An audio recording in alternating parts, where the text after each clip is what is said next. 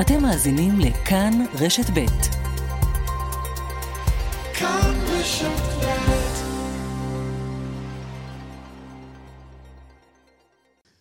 אתם מוזמנים להאזין בשידור חוזר לתוכנית שבת עולמית עם יצחק נוי, זיכרונו לברכה, והפעם על ליל הבדולח. התוכנית הוקלטה בשנת 2018.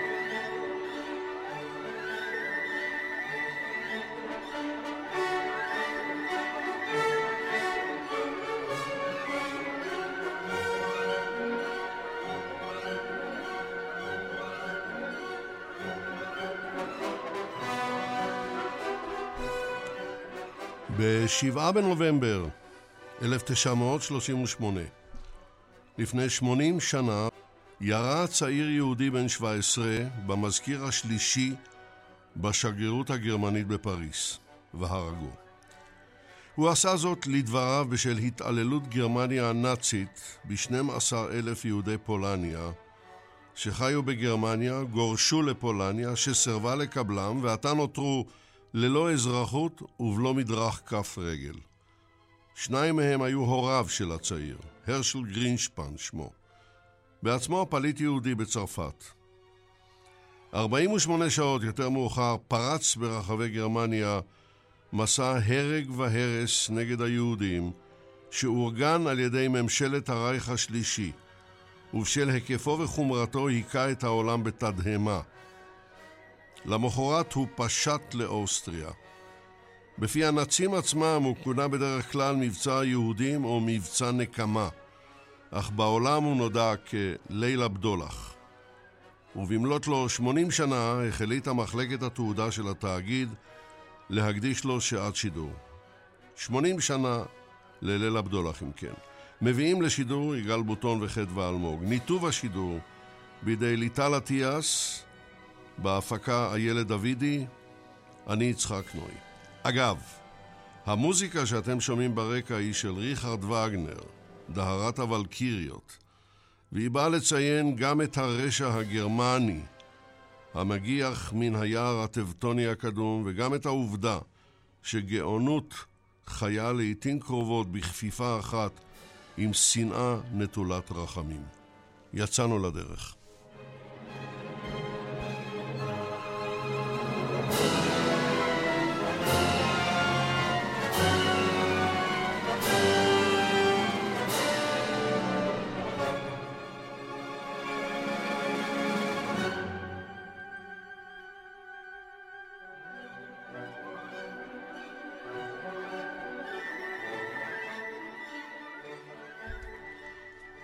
פרופסור עודד היילבונר, בוקר טוב לך, שבת שלום. בוקר טוב. פרופסור היילבונר אה, הוא מרצה ללימודי תרבות והיסטוריה במכללת שנקר ובאוניברסיטה העברית שבירושלים. אה, אולי כמה מילים על הרקע, פרופסור היילבונר. הרקע לליל הבדולח. הרקע לליל הבדולח אה, זו בעצם שנת 1938, שנה שבה חלה רדיקליזציה במדיניות החוץ והפנים של אה, גרמניה הנאצית. שזה מתחיל כבר עם סיפוח אוסטריה בתחילת השנה, אה, צעדים כלכליים שמעמידים את המשק הגרמני בכיוון מאוד מאוד ברור לקראת מלחמה. כמובן, כל השקשור לחבל הסודטים וצ'כוסלובקיה, הסכם מינכן. ובמקרה של היהודים זה הקשחת, אה, הקשחה אלימה של המדיניות כלפי היהודים כבר, אה, כבר מהחודשים אה, אפריל-מאי 1938. אבל פרופסור איילבונר, השאלה היא זו, היטלר עולה לשלטון ב, בסוף ינואר 1933. למה, למה הוא ממתין חמש שנים? אה, קודם כל, הוא לא ממתין. אה, לא היו לו כוונות גם. המדיניות... לא היו לו כוונות להמתין. לא היו לו כוונות להמתין, הוא לא, הוא לא כתב ביומן שלו, ינואר הוא לא כתב כלום, כן. הוא לא כתב כלום. אבל uh, כדי לבסס uh, שלטון, לקבל uh, לגיטימציה, להשיג מטרות קצרות טווח וארוכות טווח, יש, uh, קודם כל יש uh, חשיבה מה עושים דבר ראשון כשעולים לשלטון. דבר שני, יש דברים מפתיעים מכאן ומכאן שאתה, לא, שכל מנהיג או מפלגה שעולה לשלטון לא מצפה להם, כמו המרד או כמעט מרד שפרץ ב-1934 מצד רם והחולצות החומות. ה-SA, כן. ה-SA, כן. שטורם אפטיילו. יש גם הצלחות, יש גם כישלונות. אז זה לא שהוא חיכה לשנת 1938, אבל הבשילו מספר תהליכים אה, באמצע שנות ה-30, גם בכל הקשור ליהודים. והתוכניות התחילו, אה, התחילו להתגלגל. אם אני אביא דוגמה אחת או סיבה אחת שהיא די מקובלת על ידי היסטוריונים, זה אה, מצב כלכלי שמתחיל אה, להיות יותר גרוע בסוף שנות ה-30, בשנים 37-38. כלומר שבין היתר בגלל שהמשק מופנה בעיקר לצורכי מלחמה, ויש יותר ויותר קולות, בעיקר מפועלים, שדורשים יותר פיצוי כלכלי, כן. ואז, בין היתר, רדיקליזציה במדיניות חוץ, או גם כלפי יהודים, יכולה לענות על הצורך הזה. רדיקליזציה לאמור החמרה. כן, אפשר לבוא ולומר, כן. כן, כן, ברור, כן. ברור. במקרה הזה זה יהודים. אבל גם דברים אחרים uh, מתרחשים. היטלר לא צפה את מורח הלב של uh, בריטניה וצרפת, uh, כבר שהוא התחיל להכניס את הכוחות הגרמנים ל, ל, לחבל הריין. טוב, זה לא ללא ספק. אז מתרחשים דברים שגם גורמים לצמרת הנאצית להבין שהם יכולים לעשות אה, דברים שלפני כן לא חשבו. טוב, עכשיו, גרמניה הלוא היא לא חברה לגמרי לגמרי הומוגנית. יש שם אה, קתולים ויש שם פרוטסטנטים, ובוודאי עוד ציבורים אתניים אחרים. האם יש עוד ציבור אתני בגרמניה של היטלר, לאחר ינואר 33, שמופנית נגדו כל כך הרבה איבה ושנאה, לדעתך? קודם כל צריך להצביע, לה, להבדיל בין ציבור פוליטי לבין ציבור, בוא נקרא לו כרגע, גזעי או אתני. ברור. המטרה הראשונה של הנאצים היו הקומוניסטים והסוציאליסטים. ואם אה, היית, או הם היו גם קומוניסטים וגם סוצ... גם קומוניסטים וגם יהודים, אז אוי ואבוי. זה היה שילוב רע מאוד, כן. כן, אבל עד אמצע שנות ה-30 יהודים לא היו המטרה העיקרית או הבעיה העיקרית של, ה... של גרמניה הנאצית, אלא היו בעיקר אה, אה, קבוצות אה, פוליטיות או קבוצות פוליטיות חברתיות שהמשטר אה, אה, הכניס למחנות אה, ריכוז. אבל אפשר לבוא כן. ולומר, וזה די ידוע, שמ-37-38 המחנות מתרוקנים. ואין הרבה אנשים, יריבים פוליטיים, בוא נקרא לזה ככה, או פושעים, שנמצאים במחנות הריכוז. בעצם ליל הבדולח, מילה, ליל הבדולח בפעם הראשונה והאחרונה, בוא נאמר, מילא את מחנות הריכוז, והם יותר לא התרוקנו עד אפריל 45. אז אולי כדאי כאן לציין שהמחנה הראשון שהוקם הוא דכאו, והוא, אה, האסירים הראשונים שם לא היו יהודים, אלא היו קומוניסטים. נכון, קומוניסטים וסוציאליסטים, קצת קתולים.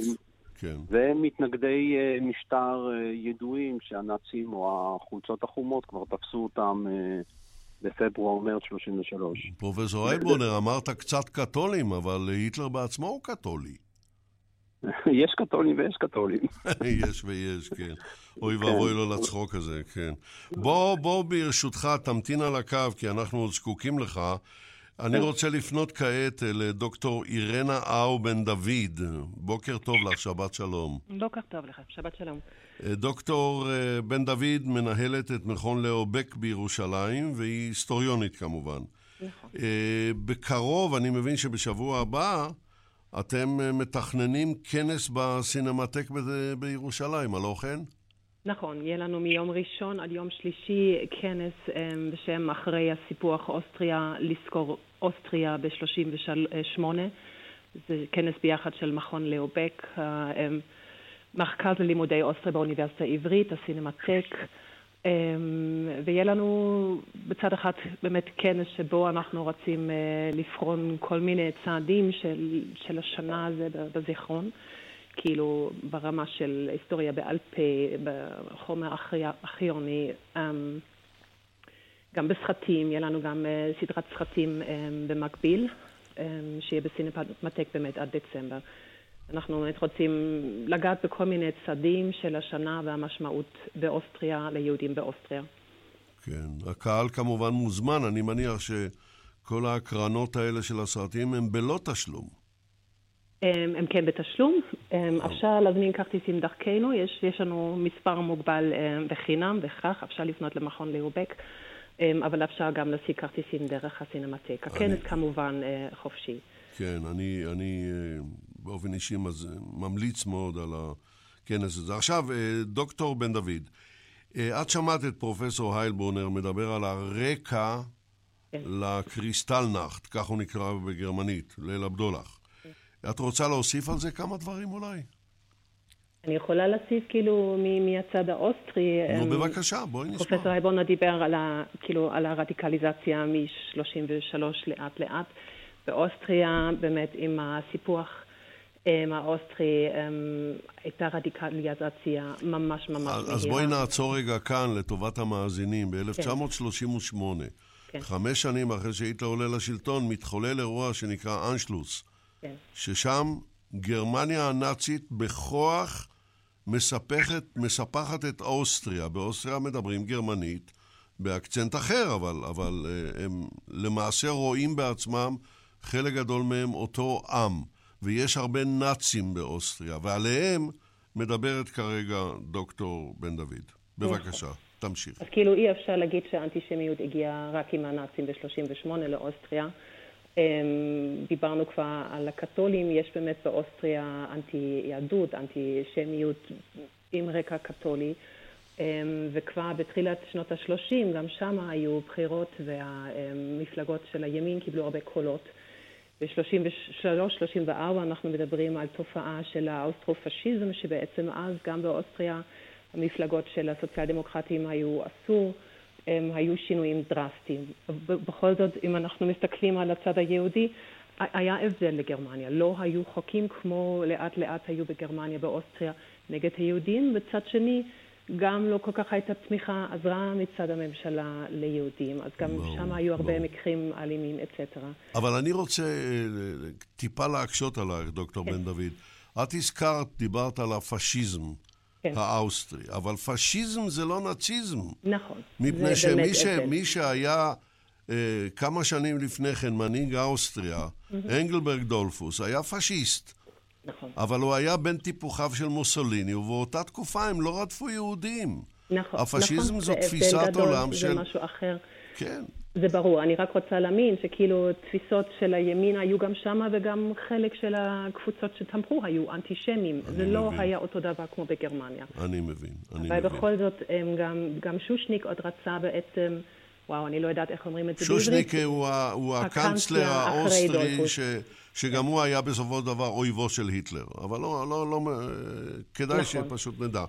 בסדר, ברשותך אני רוצה לעבור כעת לעד נוסף, אלא אם כן את רוצה להוסיף כמה דברים, דוקטור בן דוד.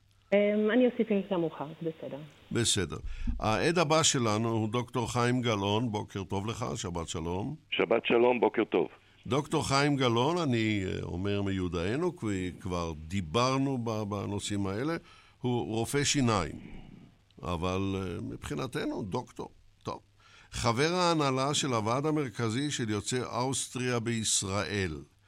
קודם כל, אתה רוצה להגיב על הדברים ששמענו גם מפרופסור היילברונר וגם מדוקטור בן דוד?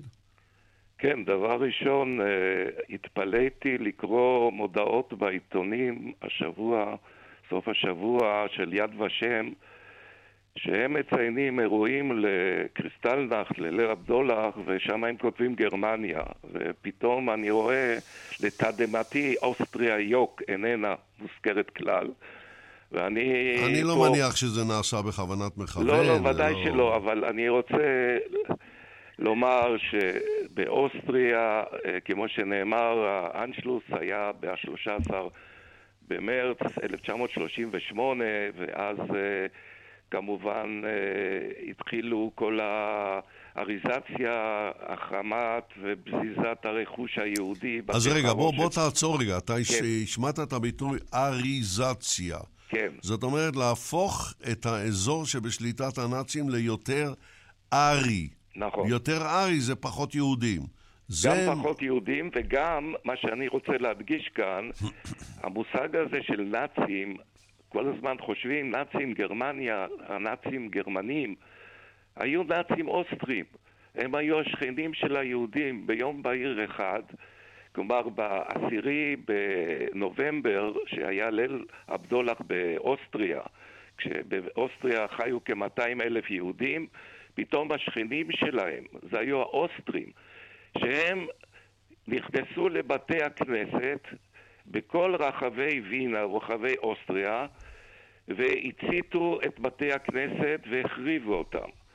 עכשיו, בתי הכנסת האלה היו בתי תפילה, לא רק בתי כנסת, אלא כל מיני אה, שטיבלים וטמפלים, וכשהם נכנסו בדיוק כמו בארצות הברית היום, יורדים למרתף, לארוחת נכון, בוקר משותפת. ואני רוצה לציין כן. כאן, היה בית כנסת טרנר, שהוא בית כנסת אה, טמפל בווינה, שיש עדות שנכנסו אליו חמישה אזרחים, בלבוש אה, ציבילי כמובן, והם פרצו דבר ראשון את קופת בית הכנסת, בזזו את הכסף, לאחר מכן לקחו את השטיחים בבית כנסת והביסו אותם על משאית שעמדה מחוץ לבית כנסת.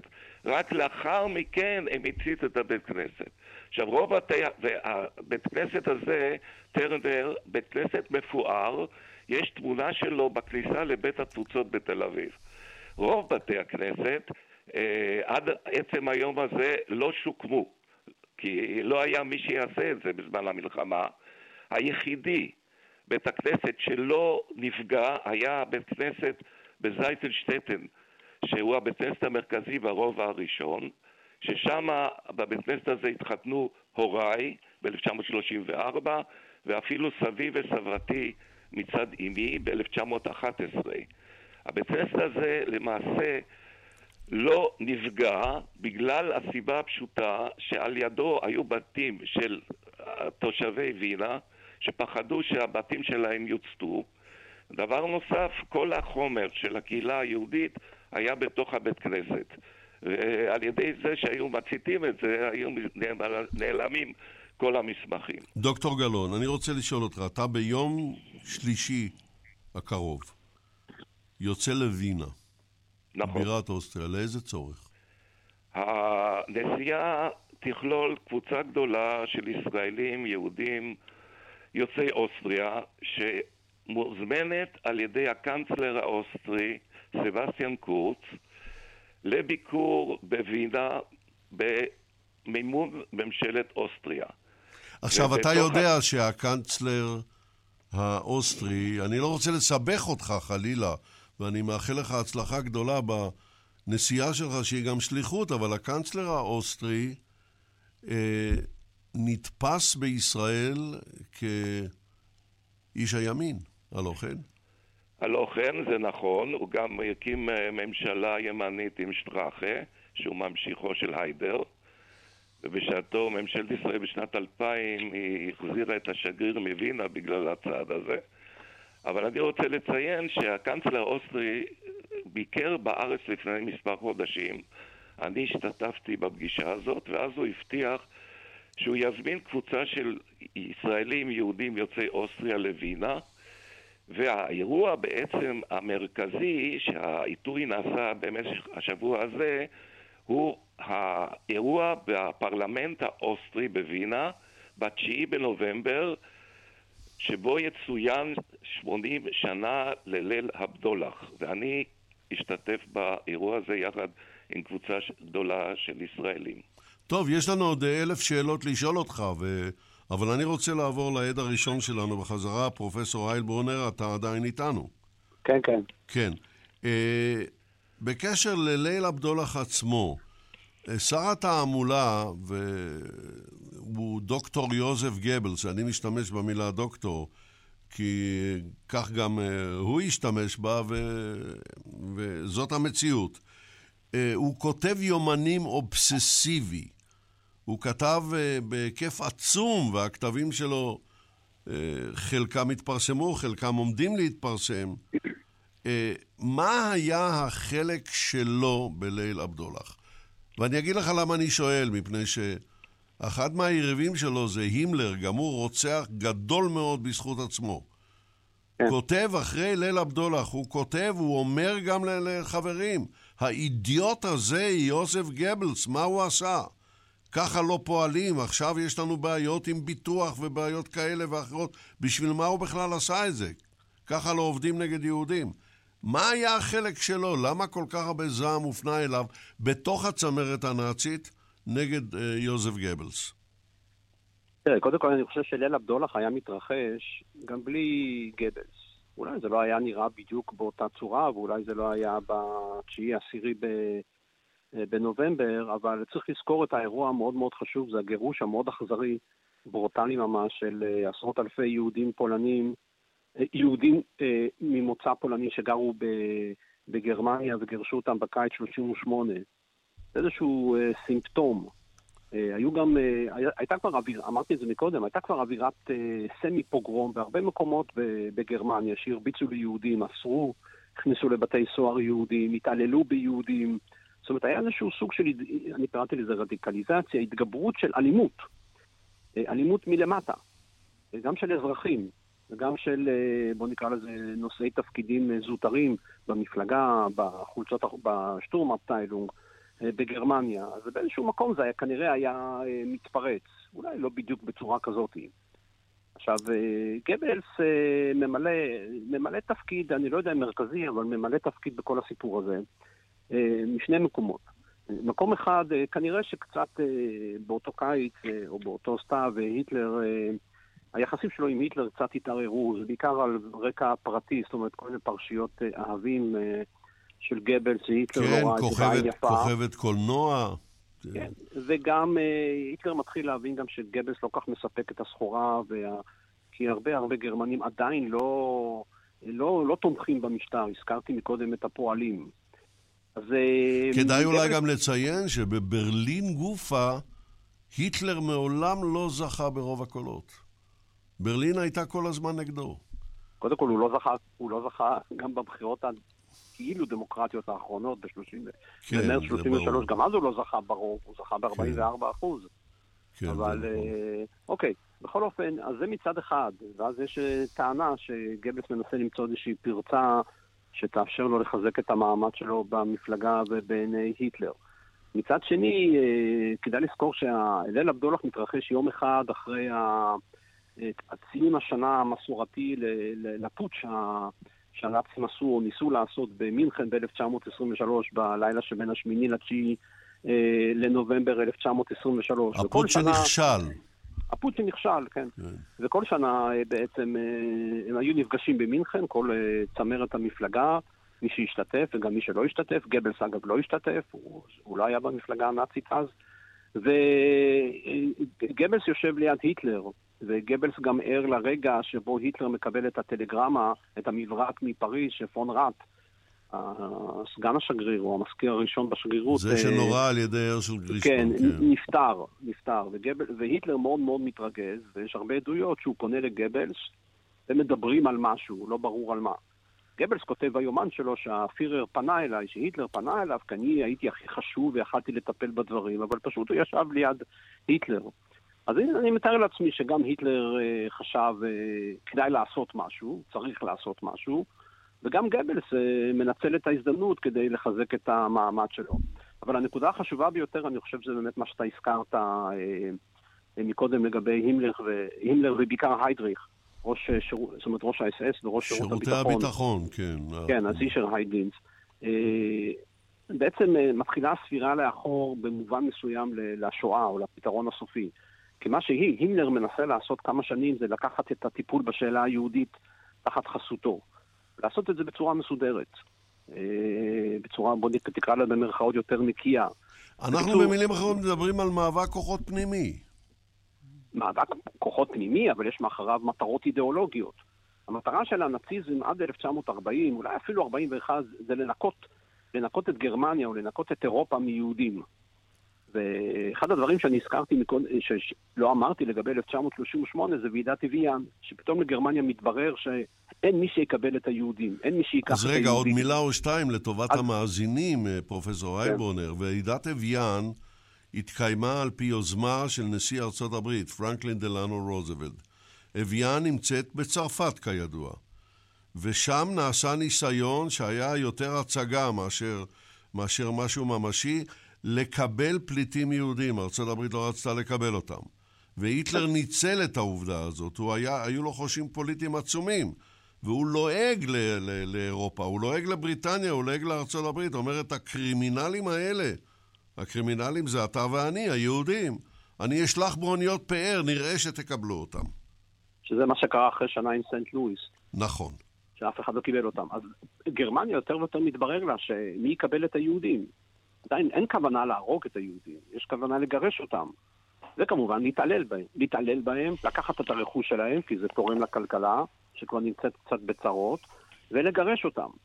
עכשיו, אה, אין, אין סוכנות או אין, אין רשות אה, מיוחדת שמטפלת ביהודים. אפשר להגיד שאולי גרינג אה, נחשב לאחד כזה. גבלס לא טיפל בסיפור אה, היהודי. האס-אס ושירות הביטחון אה, טיפלו בזה ברמה, בוא נקרא לזה מקומית, או של סידורים. כן, ברור. אז יש באמת מאבק כוחות, כמובן שזה לא רק מאבק כוחות, זה כמובן יש פה מטרה אידיאולוגית. כן. והימלר מנסה כבר תקופה מאוד ארוכה לקבל לידיו את הסיפור הזה. שזה גם, אגב, גם יחזק את מעמדו בעיני היטלר, כי היטלר לא שוכח את הסיפור היהודי. ובאמת אחת התוצאות, פה אנחנו קצת קופצים קדימה, אחת התוצאות אה, הטרגיות, הקריטיות של ליל הבדולח, זה שבדצמבר 38, אה, הימלר באופן מסודר מקבל מהיטלר, הימלר והיידריך בעצם, מקבלים מהיטלר את הסמכות לבוא ולטפל בשאלה היהודית. אוקיי. Okay. בסוף 38 לתחילת 39 זה לנהל בצורה מסודרת, אמנם ברוטלית, אבל מסודרת, את הגירוש של היהודים מהאזורים הגרמנים, אגב זה גם כבר חלק מהסודטים, חלק מצ'כיה, ועוד מעט בכלל צ'כיה, מלגרש את היהודים. כן, אז בואו בוא נעצור מתחיל, כאן פה לרגע. פה מתחיל משהו, כן. כן. בואו נעצור כאן לרגע, פרופסור אה, היילברונר. אני רק רוצה לטובת המאזינים לציין, היידריך נחשב לארכיטקט הגדול, אוי ואבוי לו לשם הזה, של השמדת יהודי אירופה. זה דבר ראשון. השאלה השנייה שיש... כן, אבל מנהל המשרד שלו זה הימלר. הימלר, כן, הוא מעליו, כמובן, הוא מעליו. מנהל אה, משרד הארכיטקט. אגב, אה, פרופסור איילבון, אם אתה יכול להישאר איתנו, אני מבין שאתה חייב לצאת, אבל אם תוכל להישאר איתנו עוד כמה דקות, אז אני רוצה לחזור אליך בעניין כן. שאלת ההעברה וחיים ארלוזרוב והאכזבה של הצמרת הנאצית. מיד נגיע לזה, אבל עכשיו אני רוצה לפנות אלייך, דוקטור אה, אירנה אאו דוד. אני רוצה לשמוע מילה או שתיים על תגובת הקהילה היהודית לליל הבדולח. האם אנחנו מזהים כאן אה, הלם, שוק קולקטיבי? אין, בוודאי. אפשר להגיד שכבר אחרי סיפוח אוסטריה, הם, אמ, הרבה יהודים ניסו הם, אמ, לעזוב את אוסטריה בעיקר, כי זה היו אירועים כל כך אלימים. אמ, ואחרי ליל הבדולח, אחד, ה... דיברתם הרגע על הביקורת על גבלס, ובאוסטריה מה שקרה, הרבה מסמכים שאנשים היו צריכים בשביל לצאת מאוסטריה נשרפו בלילה הזה. אז פתאום כל המאמצים um, להוציא יהודים מאוסטריה היה בעיה גדולה, זה אחת הביקורות הגדולות. Um, אבל כן, בכך הגירה, זו הייתה המטרה של הקהילה. אנחנו יודעים למשל... דוקטור בן דוד, שאחרי ליל הבדולח, עד לליל הבדולח, מכלל חצי מיליון יהודי גרמניה, אני כרגע מדבר על יהודי גרמניה, היו עדיין 180 אלף יהודים בגרמניה, ואחרי ליל הבדולח עדיין נותרו יהודים. היו שם יהודים מזמן המלחמה. מה המצב באוסטריה אחרי ליל הבדולח? אמ, באוסטריה היו, אמ, אז כאילו, המרכז הגדול באוסטריה היה וינה באמת של הקהילה היהודית, כן. ואחרי ליל הבדולח הם דרשו שיהודים שגרו באזורים שונים באוסטריה לעבור לווינה. וצריך לציין, כי בווינה היו כ-200 אלף יהודים, ובשנה אחרי זה נשארו 91 אלף. אז באמת הרוב בתוך זמן קצר יצאו מהמדינה. אני מבין. אני מבין. אני רוצה לעבור אליך, דוקטור חיים גלאון. אה, מה מאפיין את, ה, את הנאצים האוסטרים בליל הבדולח? וכדאי לציין שאייכמן היה אוסטרי, היטלר היה אוסטרי, קלטנבורנר היה אוסטרי וכן הלאה. יש משהו שמבדיל אותם מהנאצים הגרמנים, אם אפשר להבדיל ביניהם? קודם כל, גלון. אייכמן אה, לא היה אוסטרי. הוא נולד בגרמניה, אבל הוא קיבל את התפקיד להיות הממונה על משרד ההגירה של היהודים בווינה. אני רוצה לציין שב-1938 אייכמן, אדולף אייכמן, היה בסך הכל בן 32, ואבי היה בן 31. ואימי הייתה בהיריון איתי, באותה תקופה, ב-1938, בליל הבדולח כנראה תחילת ההיריון, ולאחר מכן במשך 1939, אבי נקרא כמה פעמים אל אייכמן למשרד שלו, ואייכמן איים עליו כל הזמן שאם הוא לא יעזוב את אוסטריה, אז הוא יכניס אותו לבית סוהר, או ישלח אותו לדכאו, מה שעשו עם אה, דודי בליל הבדולח, שלחו אותו לדכאו, ששת אלפים יהודים מווינה נשלחו למחנה דכאו, ואבי משך את הזמן. כן, אבל, אבל דוקטור בעיני... חיים גלאון, חיים כן. גלאון, אני, אני, הסיפור הוא מחמיר לב, כן, ללא כן, ספק. השאלה. היא משהו, יש משהו שמייחד את הנאצים האוסטרים, מעבר אומר... לניסיון האישי שלך, אלא הידע שאתה מביא איתך. אני אומר, בפירוש, היו אלה הנאצים האוסטרים שלא נקפו אצבע בזמן שבתי הכנסת נשרפו, מכבי האש עמדו ליד וקיבלו פקודה לא להתערב. הם התערבו רק במידה והאש פשטה לבתי השכנים. אז רגע, במה הם היו. שונים? רגע, דוקטור גלאון, במה הם כן. היו שונים מהנאצים הגרמנים? הלוא היו אומר, טענות לא, שהאוסטרים לא היו, היו עוד יותר גרועים. לא, הם לא היו שונים, רק מה, הבעיה היא שלאחר המלחמה, אוסטרים טענו שהם היו קורבן. הם שיחקו את המשחק הזה לא הם עשו את זה, אלא הנאצים הגרמנים. גם בנוסף לבתי הכנסת, הקריסטלנאכט, אני רוצה לציין שנהרסו גם בתי הקברות. הצנטרלפרידהוף, הראשון והרביעי, בית, בית הקברות, נהרסו מצבות ונותצו מצבות. זה היה חלק של ונדליזם שהקהל האוסטרי עשה אותו. אני מבין. אני uh, רוצה לחזור אליך, פרופסור הייל בונר. כן. אה, לשאלה שהיא לדעתי מאוד חשובה, ותחליט אתה בתשובתך. אני רוצה לדבר על הסכם ההעברה של אה, דוקטור חיים ארלוזורוב, שעמד אה, בראש המחלקה המדינית של הסוכנות היהודית, ונסע לגרמניה מיד אחרי עליית היטלר לשלטון, הוא היה בברלין, וניסה להגיע להסדר עם שלטונות גרמניה, הנאצים, שהם קיבלו אותו בסופו של דבר, שבו יהודים יוכלו באופן פחות או יותר מסודר להסתלק מגרמניה, למכור את הרכוש פחות או יותר מסודר בלי לחץ, ולקבל את כספם בחזרה במרקים גרמנים שיהיו בבנקים. ועכשיו השלטונות הגרמנים ב-1938 מאוכזבים.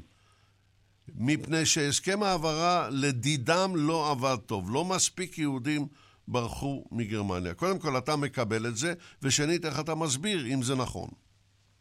אה, קודם כל, לשאלה הקודמת שלך לגבי האנטישמיות האוסטרית, אה, אני חושב שיש, הנאציזם האוסטרי, בוא נקרא לו ככה, היה אגב הרבה יותר רדיקלי, לאומני, אה, וגם הרבה יותר ברוטלי, בכלל, אגב, גם בשנות המלחמה, מאשר הגרמני.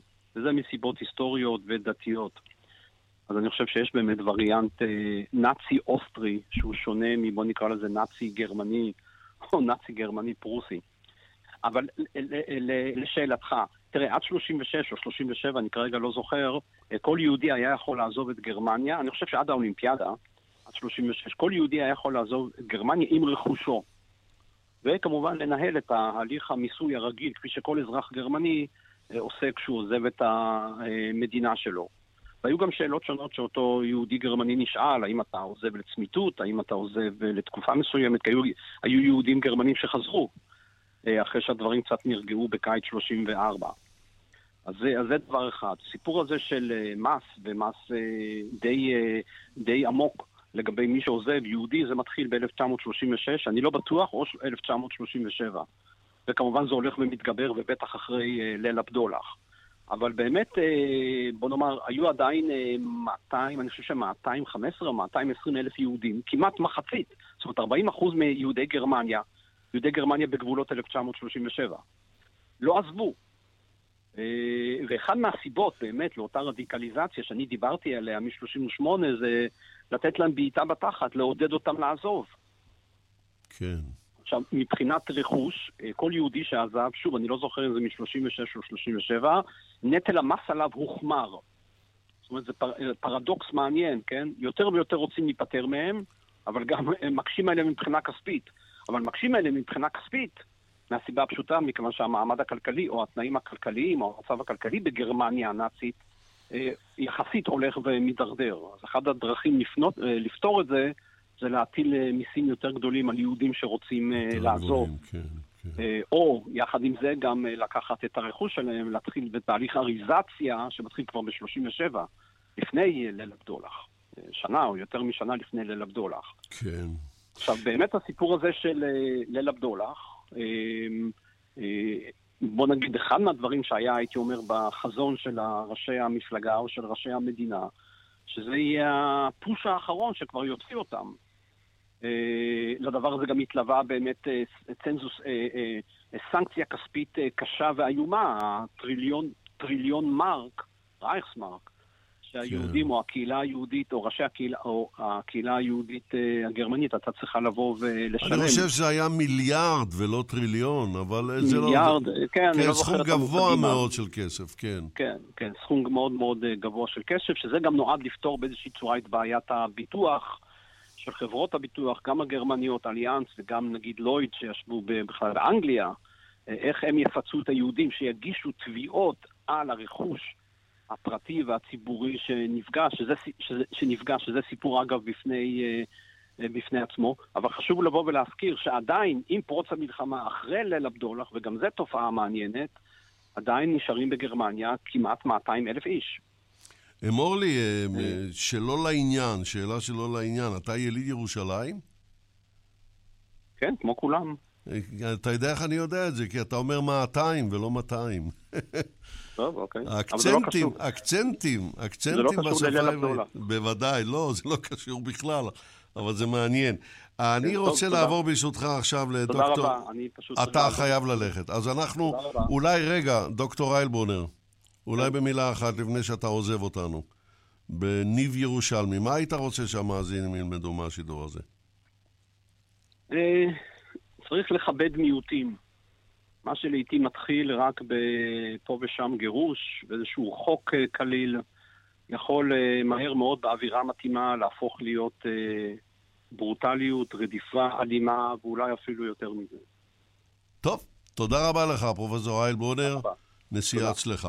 עכשיו אנחנו uh, חוזרים אלייך, דוקטור uh, בן דוד. Uh, האם את uh, מקבלת את, uh, את טענתו, נקרא לזה כך, של פרופסור איילברונר, שהאנטישמיות או הנאציזם האוסטרי היה יותר רדיקלי מהנאציזם הגרמני?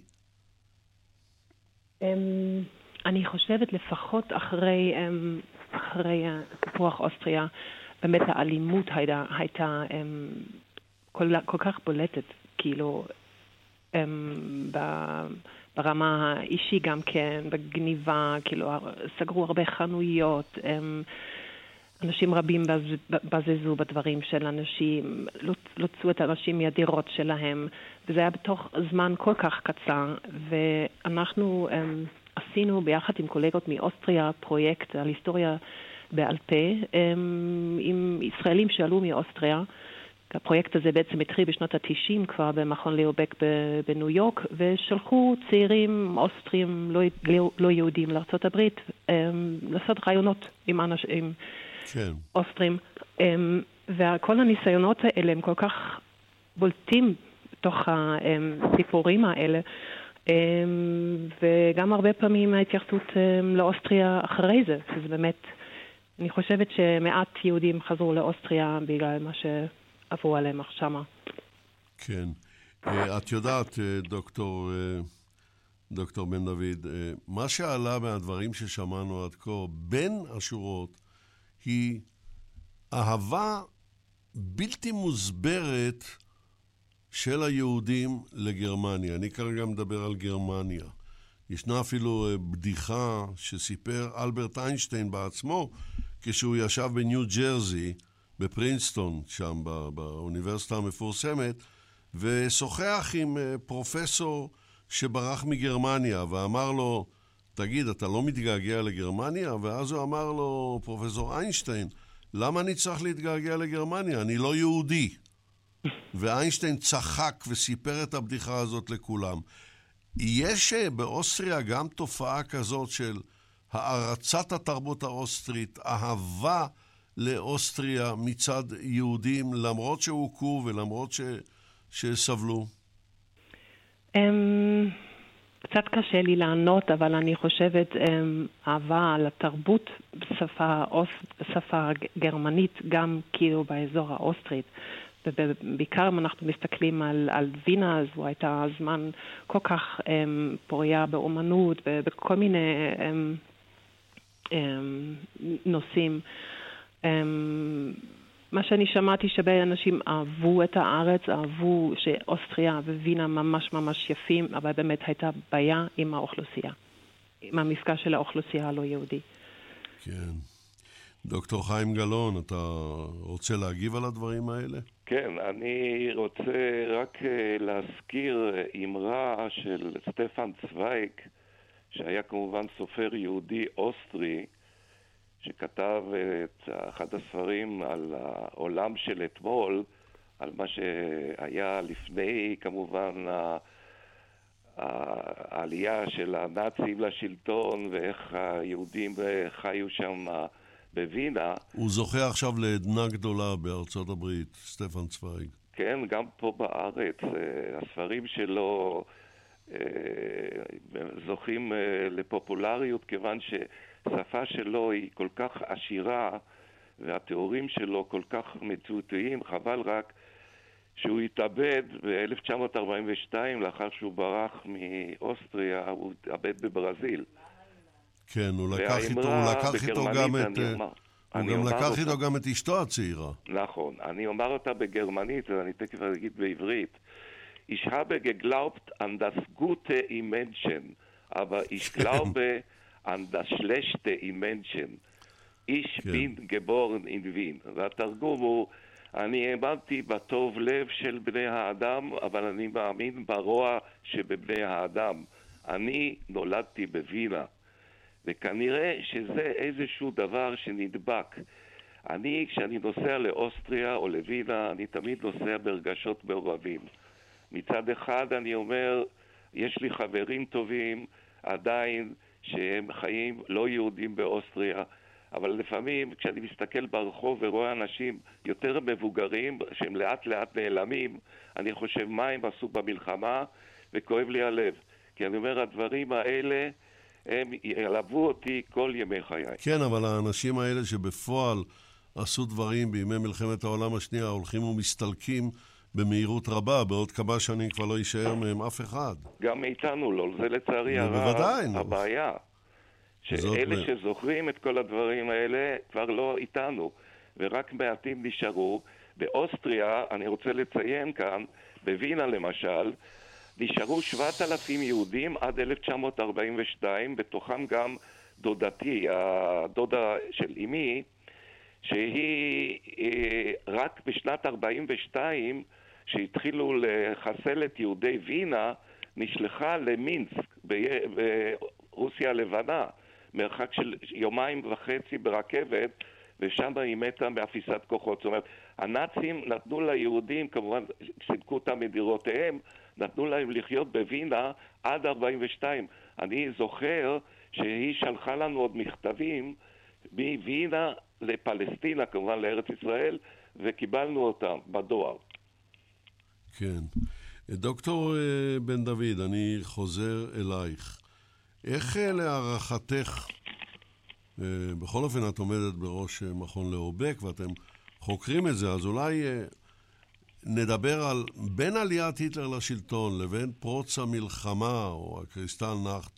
מה אנחנו יודעים על התרבות היהודית באותה תקופה, על הכתיבה, על המוזיקה, על, על החיים התרבותיים בכלל באזורים הללו, דוקטור בן דוד? אמ, שניסו יותר ויותר לגרש את היהודים מה, נגיד, החברה הכללית, והמפגש בין יהודים ולא יהודים לא היה יותר רצוי. כן. אז התחיל בעצם איזשהו בועה, אפשר להגיד, אמ, יהודית שהייתה, אמ, אפשר להגיד, אה, ממש ממש בפריחה.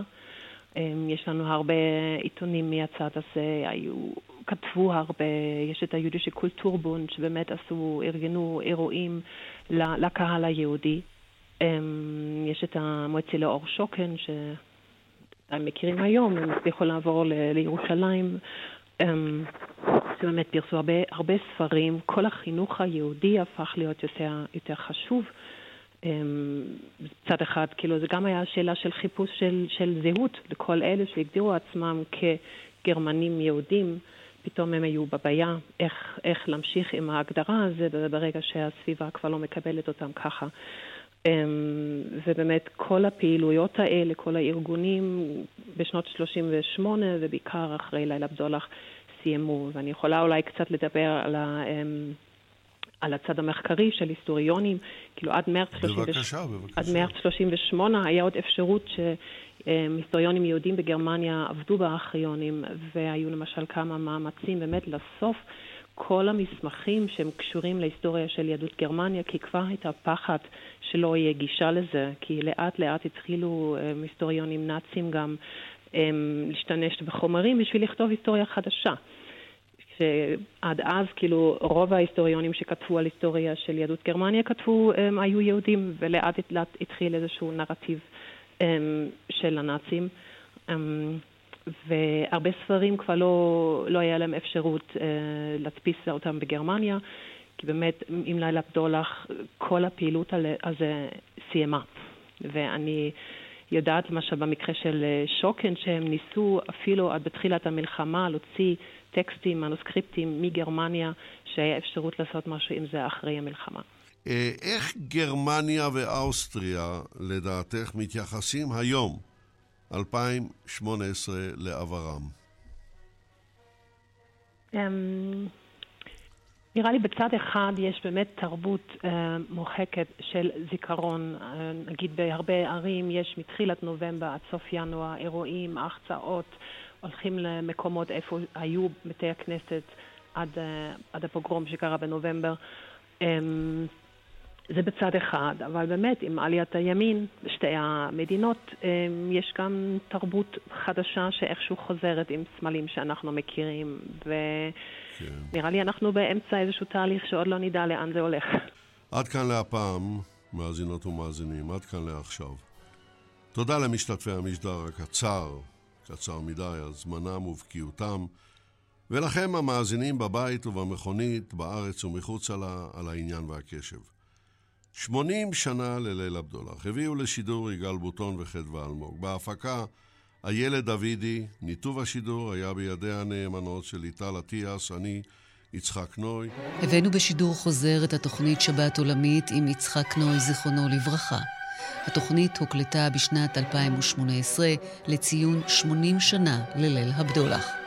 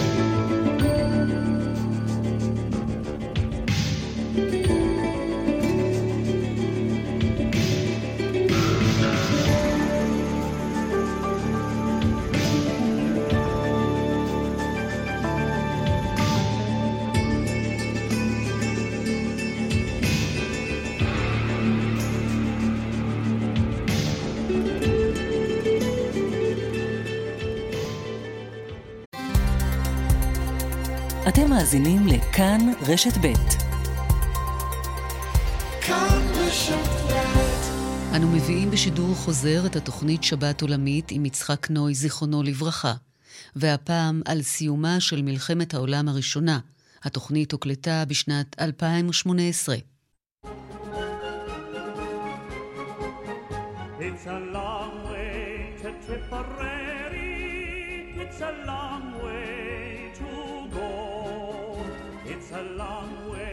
to Tipperary, to the sweetest girl I know. Goodbye, Staten Island, farewell to Times Square. It's a long, long way to Tipperary,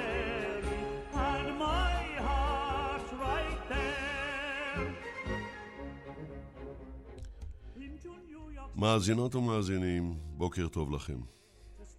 אנחנו ברשת ב', שידורי התאגיד. בשעה 11 בבוקר חדלו התותחים לירות, ושקט מוזר השתרר לאורך 760 הקילומטרים של חזית המערב בין גבול שווייץ לתעלת השרוול. זה היה ביום ה-11 של החודש ה-11 של שנת 1918. ומלחמת העולם הראשונה הגיעה לסיומה. היא ארכה ארבע שנים, שלושה חודשים ושבועיים, והוליכה אל בור קברם כ-25 מיליון חיילים ואזרחים. בני הדור כינו אותה, בין היתר, המלחמה הגדולה האחרונה. הם טעו כמובן, אבל עד שהתבררה טעותם, כעבור 21 שנים, ניסו לשקם את עולמם המנופץ, ואפילו בכך לא הצליחו. המלחמה שתסיים את כל המלחמות הסתיימה לפני מאה שנה. ומחלקת התעודה של רשת ב' החליטה להקדיש לה שעת שידור. כותרתה פרחי הפרג של פר... פלנדריה. מביאים אותה לשידור יגאל בוטון וחדווה אלמוג. ניתוב השידור בידי אייל שוורצמן, ההפקה בידי רחלי לוי. אני יצחק נוי. ברקע אנו שומעים ארוכה הדרך לטיפררי, פזמון בין הזמן, שהיה לאחד מסמלי המלחמה. נצא לדרך.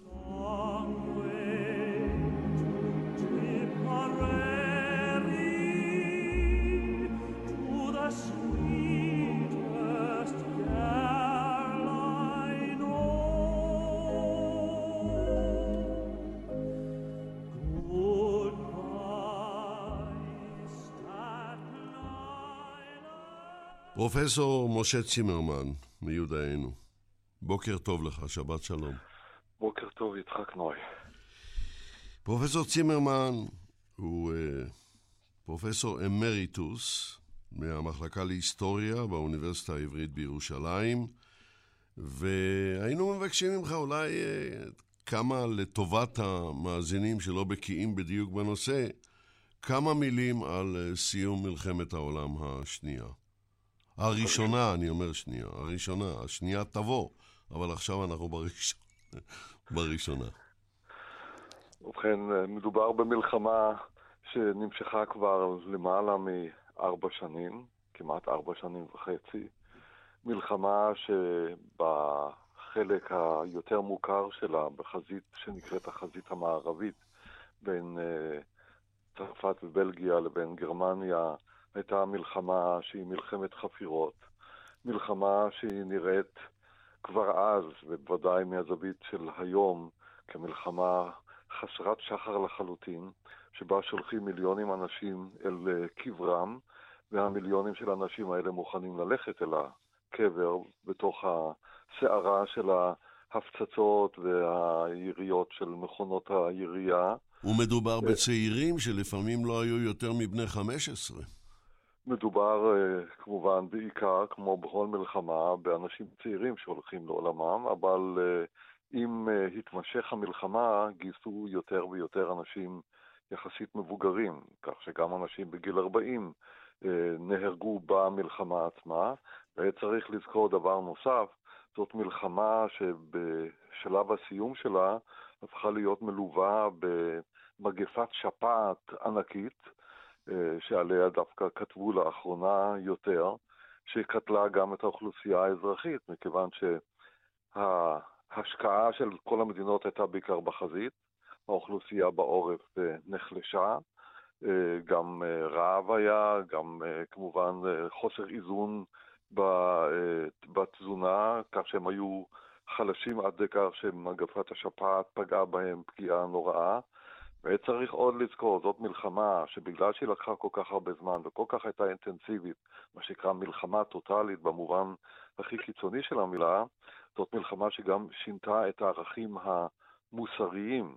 דהיינו, היא שינתה בוודאי עבור גרמניה את ההבדל בין טוב ורע, איך אדם צריך להתנהג, איך אדם אה, שבא ממעמד מסוים אה, עכשיו יתנהג מול אנשים ממעמדות אחרים. קיצורו של דבר זה הגרעין של סיפור המלחמה הנורא הזה, שבו גרמניה נלחמת מצד מערב נגד אה, בעיקר צרפת ואנגליה, ובמזרח נגד אה, רוסיה, כאשר מצטרפות למלחמה מאז 1917 גם ארצות הברית, גם מדינות אמריקה, גם מדינות נוספות. דהיינו שתוך כדי המלחמה היא באמת הפכה להיות מלחמה עולמית, לכן אה, היא לא רק סתם המלחמה הגדולה, היא המלחמה העולמית הראשונה, והמלחמה הזאת בסופו של דבר גרמה לכך שגרמניה לא תוכל לנצח. היא אמנם ניצחה בחזית המזרחית, ואני מתאר לעצמי שנדבר על זה, מה בוודאי. קרה ברוסיה, בוודאי. אבל uh, בחזית המזרחית לבדה לא נסתיימה המלחמה בחזית המערבית של גרמניה. היא לא הצליחה, היא נכשלה.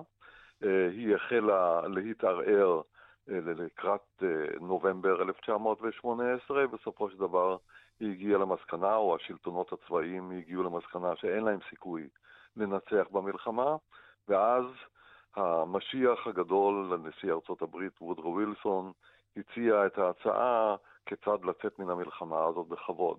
כן, טוב, אז בוא, בוא מלחמה, רגע, בוא ברשות. זה מה שחשוב בפסוק הזה, מלחמה ללא מנצחים ולא מנוצחים. זה מה שאפשר לגרמנים להיכנס לתוך המשא ומתן. אז זהו, זוהי בדיוק השאלה שאני רוצה לשאול אותך, פרופסור צימרמן, לפני שנעבור למומחים האחרים. הלו, אנחנו, מי שמתבונן בטלוויזיה היום, זה כבר מסוף אוקטובר, רואה שכל המגישים וכל הפוליטיקאים והמלכה אליזבת והנסיכים וכולם הולכים עם פרח פרג מפלסטיק, שמחלקים, מחלקות שלוש אגודות אה, הווטרנים בבריטניה. ומחר בשעה 11 תהיה צפירה בשעה 11, וכל בריטניה וחלק מארצות אירופה יעמדו דום לזכר הנופלים. אבל לא גרמניה. עד היום לא גרמניה. מה קרה שם? הגרמנים יעמדו, וזה צריך לומר לגבי השנים האחרונות, בטקסים לצידם של עמיתיהם האנגלים והצרפתים והרוסים. לאט לאט גרמניה נכנסת לתוך טקסי הזיכרון של המדינות שהיו אויבותיה במלחמת העולם הראשונה. אבל את הגרמנים מלווה מאז ה-11 בנובמבר 1918 התחושה שהיא מוצדקת, שהם בעצם לא הפסיקו את המלחמה, ושרימו אותם בדרך שבה אה, ניהלו אותם עד להסכם השלום שבא אחרי כמה חודשים. הסכם ורסאי המפורסם, כן. כפי שאמרתי מקודם, הבסיס שעליו הגיעו להסכמה היה שלום בלי מנצחים ובלי מנוצחים. והתברר לגרמניה כבר בשלב של אה, שביתת הנשק, שמתנהלים מולם כאל מנוצחים. דרשו מהם להסגיר את הצי שלהם, להסגיר את אה, כלי הנשק שלהם, לסגת, ובסופו של דבר, בהסדר השלום של ורסאי, כפו עליהם גם פיצויים, ולא רק זה, אלא שאמרו, הפיצויים שאתם תשלמו הם בגלל שאתם אשמים במלחמה. אבל הם חתמו שגרמניה... על זה, הם חתמו על זה. שהם, בכורח, גרמניה... כן.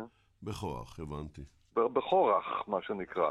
הגרמנים עד היום, וזה כמובן שונה איזה גרמני ובאיזו מידה, משוכנעים שהסיום של המלחמה אה, היה צריך להיות אחר. ולכן אה, יש אה, תחושה, ויש גם את העדויות לכך, שסיומה של המלחמה על ידי הטיפול הלא הגון בגרמניה הוא שהביא בסופו של דבר לעלייתו של היטלר לשלטון. אז בוא נסתפק ש... בדברים האלה כרגע, פרופסור צימרמן, ואני מבקש לעבור לפרופסור חדווה בן ישראל. בוקר טוב לך, שבת טוב. שלום. פרופסור בן ישראל היא פרופסור אמריטה מן האוניברסיטה העברית, ומספריה הרבים אני רוצה להביא ספר ש... שנכתב בעברית, האומה, שהוא אוסף מחקרים על לאומיות בישראל ובעולם. קודם כל, פרופסור בן ישראל, את רוצה להגיב על uh, מה ששמענו מפיו של משה צימרמן? אמ, לא, אני מעדיפה אה, לדבר על אה, סיום המלחמה ואיך הוא הגיע. בבקשה, בואי נשמע. הכוח שגרם למעשה לסיום המלחמה היה כניסתה של ארצות הברית למלחמה, וכאן יש סיפור מאוד uh, uh, מעניין, כי ארצות הברית רצתה להישאר ניטרלית במלחמה הזאת, גם מפני שהיא הייתה רחוקה ממנה, וגם מפני שזה uh, היה כדאי לה. היא סחרה עם שני הצדדים, היא סיפקה להם מזון ונשק, היא זכתה לפריחה כלכלית הודות לשירותים האלה שהיא נתנה לשני הצדדים, והייתה בוודאי אה, אה, ממשיכה בזה, כי הייתה עוד סיבה מאוד חזקה לניטרליות שהיא הכריזה במלחמה, אחרי שגרמניה ובריטניה וצרפת כבר נלחמו אלה באלה.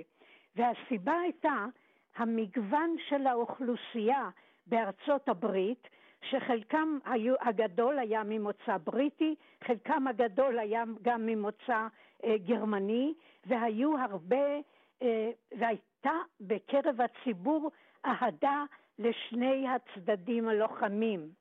ומעניין שהיהודים בארצות הברית, שהיו מושפעים, חלק גדול מהם, מהתרבות הגרמנית, לא, כל, לא רצו אה, שתפרוץ מלחמה בין ארצות הברית וגרמניה. מה גם שהם, היהודים ברובם שנאו את רוסיה, שהייתה גם כן באחת מבנות הברית לצד בריטניה וצרפת, והשפיעו בכיוון הזה. תחת... עד כדי כך שהיסטוריון אמריקאי בשם מיי כותב שאילו אה, אה, הייתה, הייתה ארצות הברית נכנסת למלחמה בשלב מוקדם, הייתה סכנה למלחמת אזרחים בתוך ארצות הברית.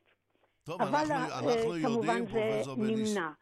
אנחנו יודעים שלמרות הכל, האמריקנים הגרמנים במלחמת העולם הראשונה, האזרחים האמריקנים שהיו ממוצא גרמני, בסך הכל די סבלו תחת אה, אולם של האמריקנים. נכון. אה, נכון, זה גם, אה, אבל לא במידה גדולה, כי במשך, בתקופה הראשונה של, של מלחמת העולם, ארצות הברית הייתה שקועה בדבר אחד, וזה למכור, לסחור עם שני הצדדים.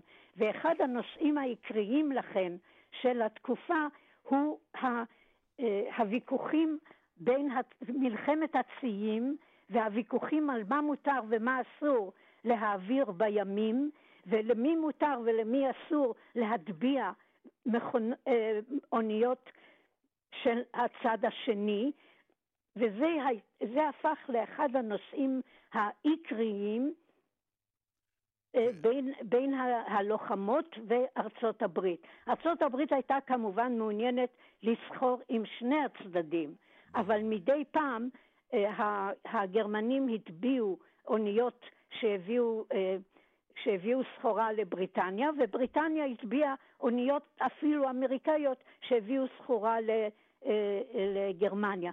וככה זה נמשך ונמשך עד שמלחמת התחילה, עד שזה החריף מאוד, והייתה מה שנקרא מלחמת הצוללות, שהתחילה כבר בהתחלה, אבל התגברה מאוד ב-1916, ואז, כי הגרמנים ראו בה את ה...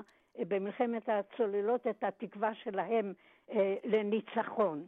וב-1916, אה, כמו שאמרתי, גברה מלחמת הצוללות, ובינתיים ב-1917 פרסמה בריטניה לבקשת ארצות הברית את מטרות המלחמה שלה, והם כללו דרישה לפינוי שטחים שגרמניה כבשה, וגם את מושבות גרמניה, ככה שהמצב שה, החריף מאוד בין הצדדים. גרמניה ראתה במטרות שבריטניה אה, הצהירה עליהן השפלה, ועברה למדיניות מאוד קיצונית של הרעבת בריטניה על ידי, על ידי הטבעת הספינות שהביאו לה אה, מזון. אז בואי, בואי נעצור כאן לרגע. אני כבר אה, גומרת בעניין הזה. וה, אה, אם כן, שני, שני אה, גורמים עיקריים גרמו לכניסת ארצות הברית למלחמה ב-1917. אז אנחנו נדבר היה, על זה ברשותך, פרופסור בן ישראל. היה אנחנו נמשיך. הצוללות. בסדר, אני... השני היה איגרת צימרמן, שהוא היה שר החוץ החדש של גרמניה, ובו הציעה גרמניה למקסיקו כיבושים בתוך ארצות הברית. אנחנו נגיע לזה, פרופסור בן ישראל. נגיע לאיגרת של ארתור צימרמן. בבקשה לא לבלבל אותו עם פרופסור משה צימרמן שמשתתף עכשיו בשידור, אין שום קשר. אני לא אשם. אתה לא אשם, חס וחלילה. זה היה לפני אה, מאה שנה ואנחנו מבינים את זה. עכשיו, רציתי רק לטובת המאזינים לומר שהשנאה הגדולה של היהודים שישבו בארצות הברית לרוסיה אז, מקורה הייתה בשנאה לצאר ניקולאי השני, שהיה שונא יהודים כמעט מקצועי, אפשר לומר את זה. וה... מלחמת הצוללות שהכניסה את ארצות הברית בסופו של דבר פנימה, היה, הייתה אותו מקרה שבו צוללת גרמנית הטביעה אונייה שהייתה בדרכה בחוף אירלנד, שהייתה בדרכה לבריטניה. אונייה, הלוסיטניה המפורסמת, נכון? ושם היו גם uh, הרבה אמריקנים. עכשיו אני רוצה לעבור, ברשותכם, לעד השלישי שלנו, והוא דוקטור יצחק ברודני. דוקטור ברודני, שלום לך. שלום ובוקר טוב לכם. אני אציג אותך למאזינים, מרצה להיסטוריה ולמדע המדינה באוניברסיטה העברית בירושלים. הוא, uh, היום יש לנו רק נבחרת ירושלמית, אבל uh, בסדר, נו, uh, כך יצא. ו... הטובים ביותר. הטובים. טוב, טוב, נו, מתחילות הפרובוקציות. אנשי האוניברסיטה העברית, כבודם במקומו מונח, אבל יש לנו עוד הרבה אוניברסיטאות אחרות בישראל. ספרו של יצחק ברודני, הלאומיות הרוסית, יצא לגודל הצער באנגלית בלבד באוניברסיטת הרווארד, אבל אולי יום אחד הוא יתורגם לעברית. קודם כל, דוקטור ברודני, אתה רוצה לה, להגיב על הדברים ששמענו עד עכשיו מפי הפרופסורים הנכבדים? כן, אז קודם כל, לגבי שנאת היהודים האמריקאים לגבי רוסיה, וזה אלמנט מאוד חשוב. רוסיה ניסתה בזמן המלחמה לקבל מלוות מארצות הברית. והוועד היהודי האמריקאי, עם הבנקאי אישי בראשו, בעצם מנע את זה. Uh, והנימוק היה המדיניות האנטישמית של, של המשטר הצארי שעוד התגבר בזמן המלחמה, ועוד נדבר על זה, והמלוות הראשונות מגיעות לרוסיה רק אחרי נפילת הצאר והקמת ממשלה זמנית בפברואר-מרץ 1917. עכשיו, כן. הדבר השני הוא, נכון, השלום בלי, בלי סיפוחים ובלי...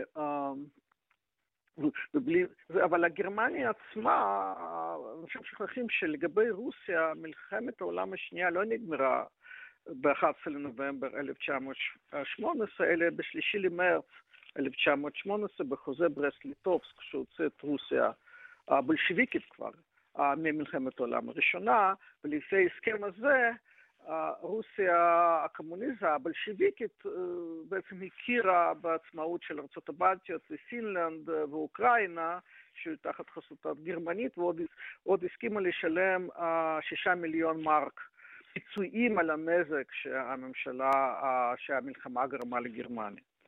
אז הגרמנים כן. עצמם... אבל ביחד עם זה, דוקטור ברודני, אבל ביחד כן. עם זה הם גם אה, החזיקו שטחים רוסיים. אחרי אה, הסכם ברסט-ליטובסק. גם אחרי ברסט-ליטובסק הם החזיקו, כי היה שם בעיה של אה, יישום ההסכם שהמשיך.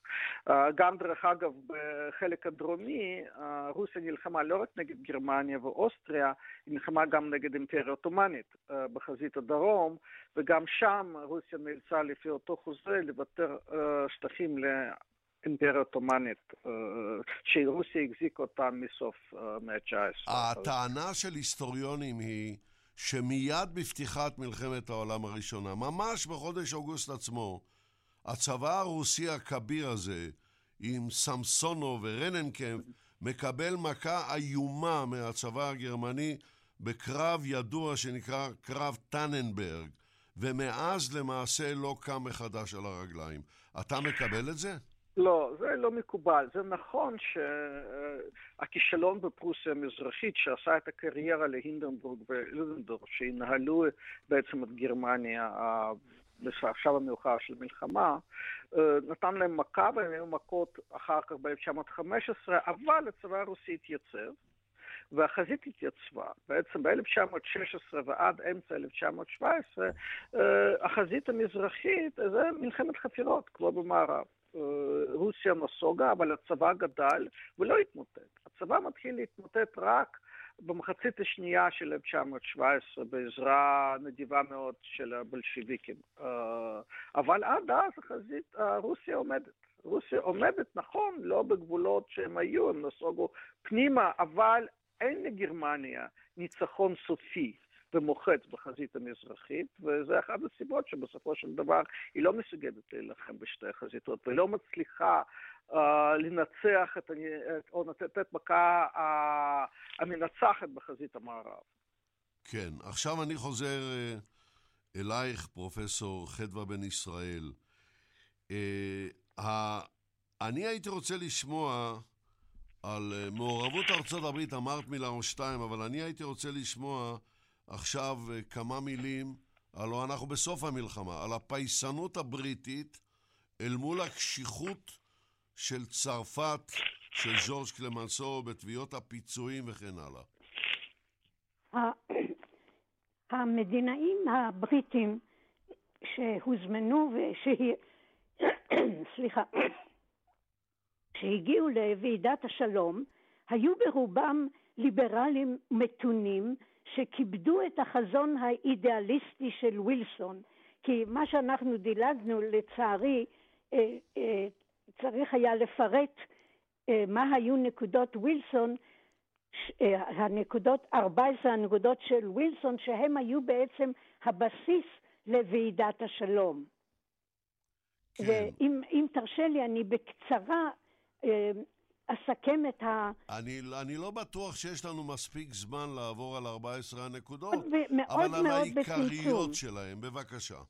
אה, בקיצור נמרץ, הנקודות היו דיפלומטיה גלויה, שיט חופשי, כלכלה חופשית, חימוש מינימלי הדרוש לביטחון, הסדרים של בעיות קולוניאליות כשהאינטרסים של התושבים שווים בערכם לאלה של השלטון, פינוי הצבא מרוסיה, והכרה במשטר שהיא בחרה לעצמה, רסטורציה של בלגיה, פינוי הצבא מצרפת והחזרת אלזס לורן לצרפת, קביעת גבוהות איטליה בהתאם לזהות האוכלוסייה, אוטונומיה לעמים באוסטריה-הונגריה והכרה ברומניה, סרביה ומונטנגרו ומתן מוצא ים לסרביה.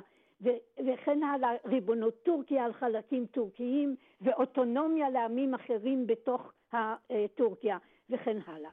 עכשיו, אה, אה, פתיחת המיצרים, ריבונות פולנית וכולי. המדינאים הבריטים שהגיעו לוועידה, הם היו ברובם ליברלים מתונים, שכיבדו את החזון האידיאליסטי הזה של ווילסון, ולמדו מן המלחמה הנוראה ש... אה, שבה חלקו הגדול של הדור הצעיר של אנגליה נספה, שיש לפעול למניעת מלחמות בעתיד. נוסף על כך, מדינאים אה, בריטים דוגמת ניקולסון, שהשתתפו בוועידה וגם כתבו עליה ספרים, האמינו ביושר ובצדק של נקודות ווילסון, והאמינו שגם בכוחו לבצע אותם. הם היו תלויים כמובן באמריקה, ו, אה, אבל לא רק מסיבות, אלא, אלא גם מסיבות אמיתיות של אמונה בחזון שלו. וכאשר, מעניין שכאשר התברר שגרמניה עומדת להפסיד, אפילו לודנדורף, המצביע הגרמני, ראה ב-14 הנקודות של ווילסון חבל הצלה, והסכים להן בבקשה שלו שהגיע לוושינגטון.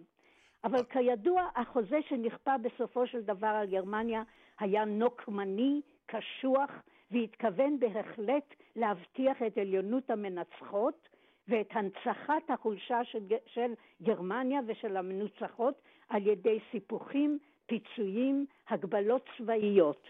אז בואי נסתפק לרגע בדברים האלה. אנא הישארי איתנו. אני רוצה לחזור אליך, אה, פרופסור משה צימרמן. באים בטענות קשות מאוד אל הקשיחות של אה, ז'ורג' קלמנסו, שהיה אז ראש ממשלת צרפת, ושוכחים לציין שכמעט כל מלחמת העולם הראשונה מתנהלת על אדמת צרפת, והגרמנים, לפני שנסוגים, גורמים לנזקים עצומים גם לצרפת וגם לבלגיה, מציפים את מכרות הברזל ומכרות, הח... ומכרות הפחם במים ועושים הכל כדי לפגוע בכלכלת uh, צרפת. הם לא יכלו לעשות את זה בבריטניה כי הם לא כבשו את בריטניה. אז הטענות אליהם הן טענות שצריכות לבוא במניין כשאנחנו מדברים על תביעות הפיצויים שאפילו ווילסון התקומם נגדן, הלא כן? אם היו מנסחים את אה, החוזה ככה, תוך כדי הנסיגה של גרמניה מן הארצות שהם כבשו, הם גרמו נזק, ועל כן הם צריכים לשלם פיצוי, זה לא היה גורם להתמרמרות גדולה מאוד בגרמניה. אבל הטיעון היה אחר לגמרי. הטיעון היה, אתם התחלתם במלחמה, ומכיוון שככה אתם צריכים לשלם פיצויים.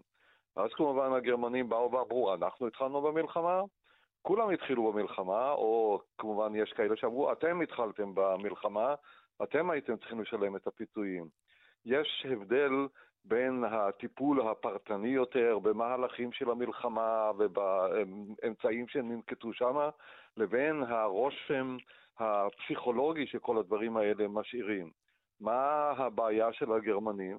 הבעיה של הגרמנים הייתה שהם יצאו למלחמה מתוך הנחה שהם מנהלים מלחמה למען התרבות העולמית. הם נלחמים נגד רוסיה הצארית, אפילו היהודים בכל העולם תומכים בהם לא, בגלל זה. זו לא הייתה טענתו של וילהלם השני, שכל הזמן אמר מקום תחת השמש לגרמניה לא, כשגרמניה לא, לא. לא, הטענה, הטענה שלהם בהתחלת המלחמה, והיא הצליחה, כן, היא הטענה הזאת שאנחנו נלחמים בשם התרבות נגד חוסר התרבות של הרוסים. הידוע הרי שהרוסים הם חסרי תרבות, תסתכלו איך הם מנהלים מול היהודים שלהם.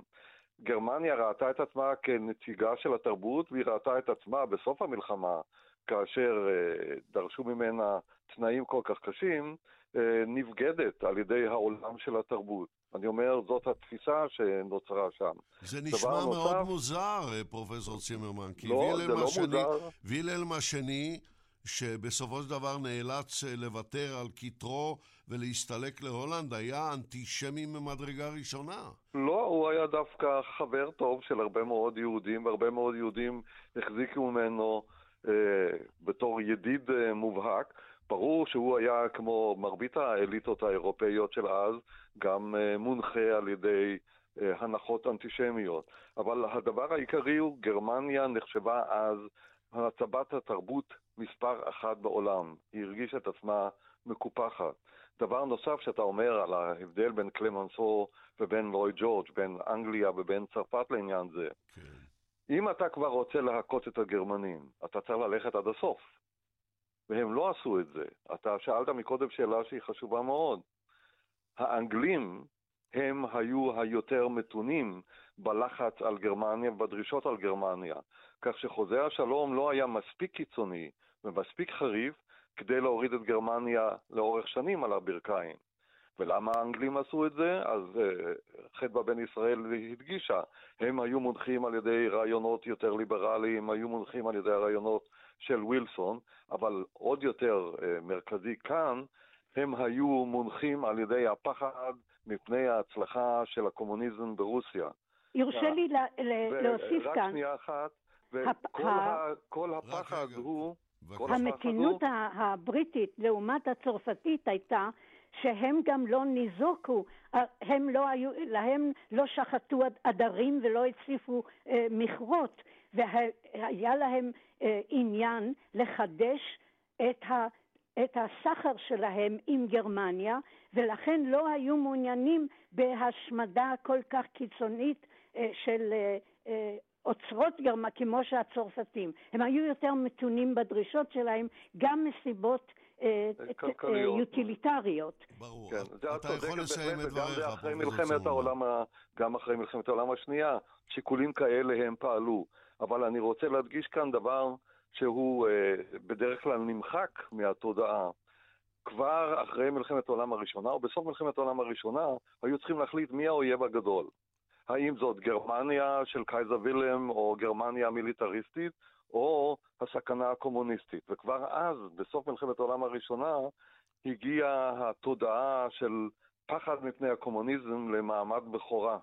ולכן אין לנו בהסדר ורסאי טיפול בנושא של הגבול המזרחי של גרמניה, אה, ובסופו של דבר ההסדר עם גרמניה הוא אומנם קשוח, אבל לא קשוח עד לכך שהוא יכול להכריע. זאת הייתה הפרצה שדרכה נכנס אחר כך היטלר 15 אה, שנה יותר מאוחר בשביל לעשות את הרוויזיה, כן? כן. הדבר הזה מלווה אותנו לאורך כל המאה ה-20. מי האויב הגדול?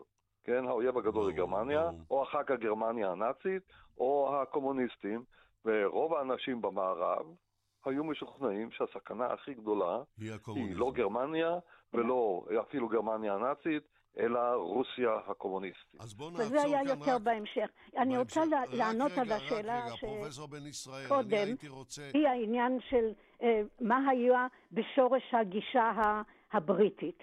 אה, מיד, אחרי ה, אה, מיד אחרי המלחמה, או יותר נכון, הכלכלן החשוב קיינס, שהיה חבר בוועידת השלום בפריז, הוא עזב את הוועידה וחזר לאנגליה כדי לכתוב את ספרו על התוצאות הכלכליות של השלום.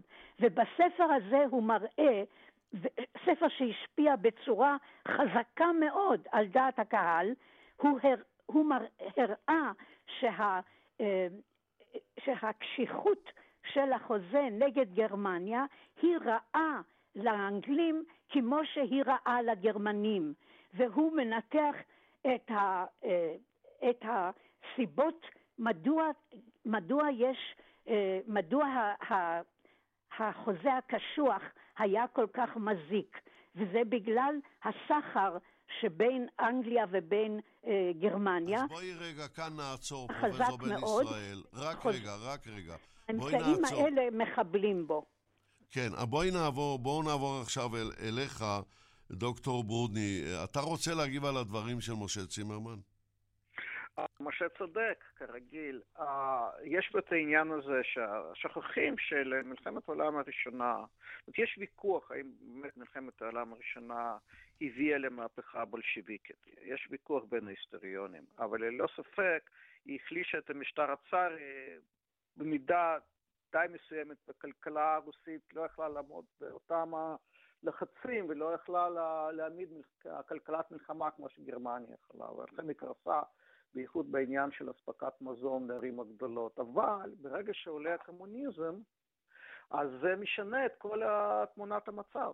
אה, גם את- אנשים שוכחים שברגע שרוסיה חותמת על חוזה ברסט-ליטובסק, יש פלישה, אמריקאים, אנגלים, צרפתים, יפנים, לתוך הרוסיה הסובייטית בהימלטה של תמיכה בכביכול בעבולות הברית שלהם הלבנים. זאת אומרת, בפעם ראשונה אה, יש פלישה, היא לא אמנם פלישה רצינית, אבל זו פלישה. כן, של הארצות האלה, אבל. דוקטור ברודני, דוקטור ברודני, הלו אתה בעצמך אומר ש, שהמלחמה, חוזה ברסט-ליטובסק מסתיים חצי שנה לפני נכון. הסיום. אוקיי, אה, בריטניה וצרפת ואפילו ארצות הברית רואות בעניין הזה בגידה. נכון. איתם, הם מפני רואות- שמי שחותם על ההסכם זה טרוצקי, שאז הוא הקומיסר לענייני חוץ.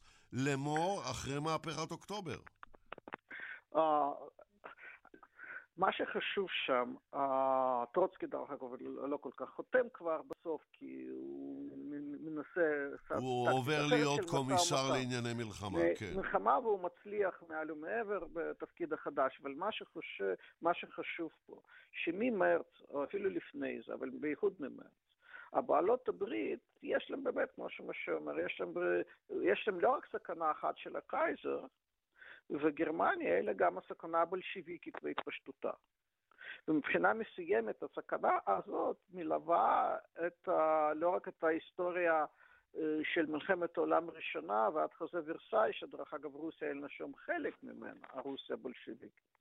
אה, אלה גם את השנות ה-20, כאשר אה, הפחד נגד הקומוניזם המתפשט, שדרך אגב המשטר הקומוניסטי לעולם לא הסתיר שהוא רוצה להתפשט. מערבה, זה הדברים ש... אחד הגורמים החשובים לפוליטיקה של המערב אירופה בשנות ה-20, וללא שום ספק, אחת הסיבות שדוחף את המעמד הביניים אה, באירופה המרכזית לזרועות של הפשיזם. אה, כי הם רואים בו אה, הכוח שיכול לעצור את ההתפשטות הקומוניסטית מערבה. כן, אני עכשיו רוצה לחזור אליך, משה צימרמן, ולשאול, אולי נתחיל בבדיחה של אותם ימים. והבדיחה באה מפיו של ז'ורג' קלמנסו, ראש ממשלת צרפת. הוא כועס נורא על, אה, גם לואי ג'ורג' כועס עליו, על וודרו ווילסון, נשיא ארצות הברית, ו-14 הנקודות שלו. אז בין היתר הוא בא ואומר, אני לא יכול להבין, אומר ז'ורג' קלמנסו, משה רבנו ירד מהר סיני עם עשר דיברות. ווילסון צריך 14? זו הייתה בדיחה אז, אה, פנימית. אבל מה באמת היה הכעס נגד וודרו ווילסון? הכעס הוא על כך שהוא נכנס למלחמה מאוחר, היו לו את האבדות היותר קטנות בהשוואה לצרפת ולאנגליה, by far, אבל... והוא, והוא מציג את עצמו בתור המנהיג של המחנה, והם היו צריכים לבוא בטענות רק על עצמם. אם הם היו מנצחים בלי עזרתו של uh, ווילסון, היו יכולים לקבוע את התנאים כמו שהם רוצים, אבל הם היו צריכים את ארצות הברית, וארצות הברית אז באה ואמרה, אנחנו לא סתם נכנסים למלחמה בשביל לנהל אותה על פי העקרונות שהיו עד אז, אלא אנחנו באים בשם עיקרון חדש. ווילסון באמת אמר, זאת תהיה המלחמה שתסיים את כל המלחמות. זאת תהיה המלחמה שהיא תהפוך את העולם בסיס בטוח לדמוקרטיה. זה נשמע הכל מצוין. כשאתה מפרט את זה אחר כך לפרטים, איך זה אה, יבוא לידי ביטוי בקביעת הגבולות עם גרמניה, אתה מסתבך. ולכן הם תקפו את uh, ווילסון, והם uh, כמובן שמו לב גם לבעיה אחרת קטנה. ווילסון דיבר מתוך כל 14 הנקודות וארבעת העקרונות שהוא קבע לפני כן, בעיקר על ההגדרה העצמית הלאומית בתור קו מנחה להסדרים. הוא אומר, כל הסכסוכים שהיו בעבר היו אה, אי הבנה גמורה, צריך לבוא ולומר אומה מגיע מדינה והגדרה עצמית לאומית זה יהיה הבסיס. יפה כן. מאוד. עכשיו שאתה אומר את זה, אז אתה אומר גם באותה נשימה, אולי צריך, אם מפרקים את אוסטרו-הונגריה, לצרף את החלק האוסטרי שהוא גרמני לגרמניה, ואז זה יהיה פרס לגרמניה שהפסידה. זה אומר שאולי צריך להכיר בלאומיות הערבית, צריך להכיר אולי בלאומיות היהודית. כל התסבוכת הזאת, אה, היא נראתה לרבים, כולל לאנשים בתוך ארצות הברית עצמה, כאבסורדית לגמרי, ואנחנו בדיעבד, אנחנו יכולים להגיד, המבקרים של ווילסון אה, צדקו. הוא סיפר, סיפר את הסיפור על ההגדרה העצמית הלאומית, ובשם ההגדרה העצמית הלאומית אחר כך אפשר היה לנהל את מלחמת העולם השנייה, ואנחנו במחוזות שלנו במזרח התיכון יודעים כיצד הטענה להגדרה עצמית לאומית היא יוצרת סכסוכים ולא פותרת סכסוכים. ברור. זאת הייתה בוא, הבעיה בוא, הגדולה בוא, של אז. בוא נמתין רגע, כי אני רוצה אה, לפנות בחזרה אלייך, פרופסור בן ישראל, כן. אה, ולשאול, מדבר אה, משה צימרמן על, על עניין ההגדרה העצמית, אבל ווילסון היה לו... עוד עניין, הוא מאוד מאוד רצה להקים את חבר הלאומים. נכון. הארגון שקדם לאומות המאוחדות, והארגון, חבר הלאומים, נכשל לגמרי, גם מצידו של ווילסון, מפני שבית הנבחרים והסנאט בייחוד לא היו מוכנים להיכנס לחבר הלאומים, וגם מסיבות אחרות שאולי כמה מהמאפיינים שלהם אנחנו רואים היום באו"ם של היום. את מוכנה להרחיב בכמה משפטים, פרופסור בן כן, המטרה, המטרה של ווילסון הייתה, להחל... הייתה, היא הייתה מטרה בקנה מידה ממש אוניברסלי. הוא, הוא ממש רצה לתכנן את העולם מחדש. הוא לתכ... לאגד את כל האומות בחבר לאומים שיש... שישלוט בעולם ויחליט הכל על בסיס של לא מאזן כוחות כמו שהיה עד אז, אלא על בסיס דמוקרטי של שוויון מוחלט בין מדינות קטנות וגדולות שמחליטות על גורל העולם. ומטרת האינטרנציונליזם הזה הייתה צריכה להתפשר ולהתמתן על ידי מטרות לאומיות, כי, כי הייתה גם, המטרה האחת הייתה, אה, כמו שאמרת, אה, הגדרה עצמית לאומית. עכשיו, אחת התקוות האידיאליסטיות של ווילסון הייתה שעצם הדעה המשותפת של מדינות החבר תמנע תוקפנות, וזאת הייתה תקוות שווא אה, כמובן. במקומה ניסו ליצור מערכת של ביטחון קולקטיבי שהיא תחייב פעולה נגד תוקפנות, וגם זה נכשל. כי באמנת חבר הלאומים לא הוטלה חובה של ממש לרסן בכוח תוקפן. להפך, האמנה השאירה את ההחלטה בידי כל מדינה, ואפילו ואפילו כוללת הדרכה כיצד להגיע לתוקפנות באופן חוקי על ידי המתנה של שלושה חודשים. הסנקציות היחידות שהחבר יכול היה להטיל היו סנקציות כלכליות. וההתגוננות מפני תוקפנות נשארה עניינה של כל מדינה. ולכן אפשר להגיד ש, אה, אה, שווילסון חלם חלום מדהים בפתיחותו של עולם המתנהל בצורה דמוקרטית על ידי כל המדינות יחד, וזה הקמת חבר הלאומים, אבל הניסיון בסופו של דבר לא עלה יפה, כי המדינות לא הסכימו לוותר על העיקרון המקודש של הריבונות המוחלטת, ולא היו מוכנים אה, לקבל החלטות שאומרות שאם חבר הלאומי מחליט כך וכך, אנחנו מבצעים. את זה הם לא היו מוכנים. והיו כמובן אחר כך ניסיונות להדק את המחויבות של המדינות נגד תוקפנות, למשל בפרוטוקול ז'נבה ב-24, שרצה לקבוע שגם, שחבר הלאומים רשאי לכפות לא רק סנקציות כלכליות, אלא גם סנקציות צבאיות. אני רוצה להספיק לפנות אליך, דוקטור יצחק ברודני. אנחנו בדקות המעטות שנותרו לנו לא דיברנו על גורל היהודים בתנועת הצבאות הנוראה הזאת שהייתה אז. מה קורה ליהודים בחזית המזרחית? אז קודם כל זה נושא מאוד מאוד חשוב, כי קורה שם דברים רבים. א', אה, הצבא הרוסי, שהוא צבא אה, שהפיקוד שלו אנטישמי לחלוטין, שדרך אגב, ערב המלחמה, מציע לצער בכלל לבטל את הגיוס של היהודים לצבא, כי בעצם הם גיס חמישי וצריך, אה, אה, לא צריך לשתף בשירותם. ובזמן המלחמה, הרי איפה מלחמה בחזית המזרח uh, מתרחשת? בתחום המושב הרוסי, או בגליציה, שיש שם אוכלוסיות יהודיות גדולות. אז שם אתה רואה איך הצבא הרוסי מתנהג ואיזה תקדים היא יוצר. היא מתחילה לגרש יהודים בכמויות ענקיות מזרחה, להרוג יהודים בלי משפט, לקחת, אה, לקחת אה, בני ערובה. בסופו של דבר, זה דרך אגב פוגע במאמץ המלחמתי הרוסי, כשמגרשים ב-1915 200 אלף יהודים מזרחה, שזה גורם לקריסה של תחום המושב. אה, שרוסיה עמדה כל כך ולא לא מוכנה הייתה לוותר עליו, זה אחת הדרישות של הקהילה הבינלאומית. אז, אה, אז אנחנו רואים גם את הפוגרומים, אה, גם נגד יהודים של, של אימפריה רוסית, אבל גם נגד יהודים אוסטרו-הונגרים בגוליציה. מה שאנחנו רואים שם, ודעת הקהל העולמית ראה את זה, איך שהצבא הרוסי מתנהג.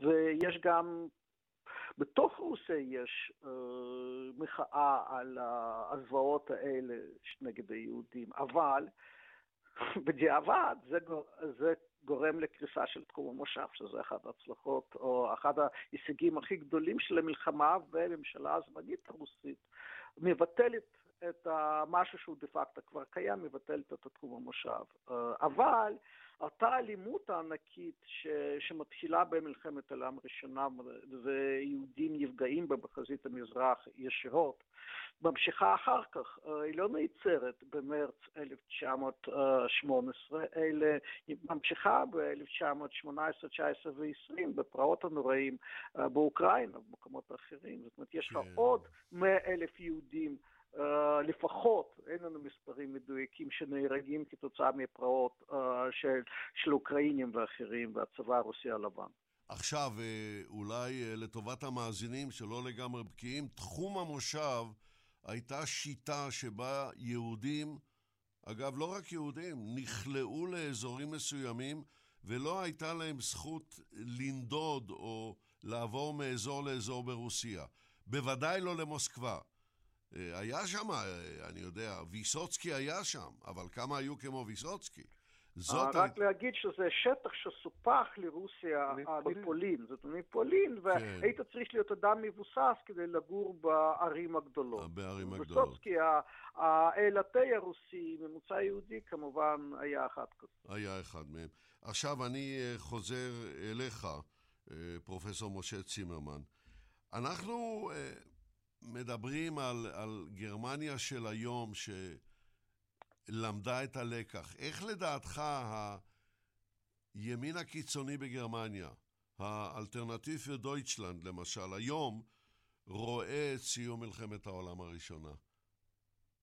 הקבוצה הזאת והשדה שמסביב לה כמובן מדגיש עוד יותר מאשר אחרים את חוסר הצדק שנעשה לגרמניה בסוף מלחמת העולם הראשונה, אבל כמובן הכוונה הנסתרת שלהם היא להדגיש גם כן שחוסר הצדק הזה מתמשך אל מעבר למלחמת העולם השנייה.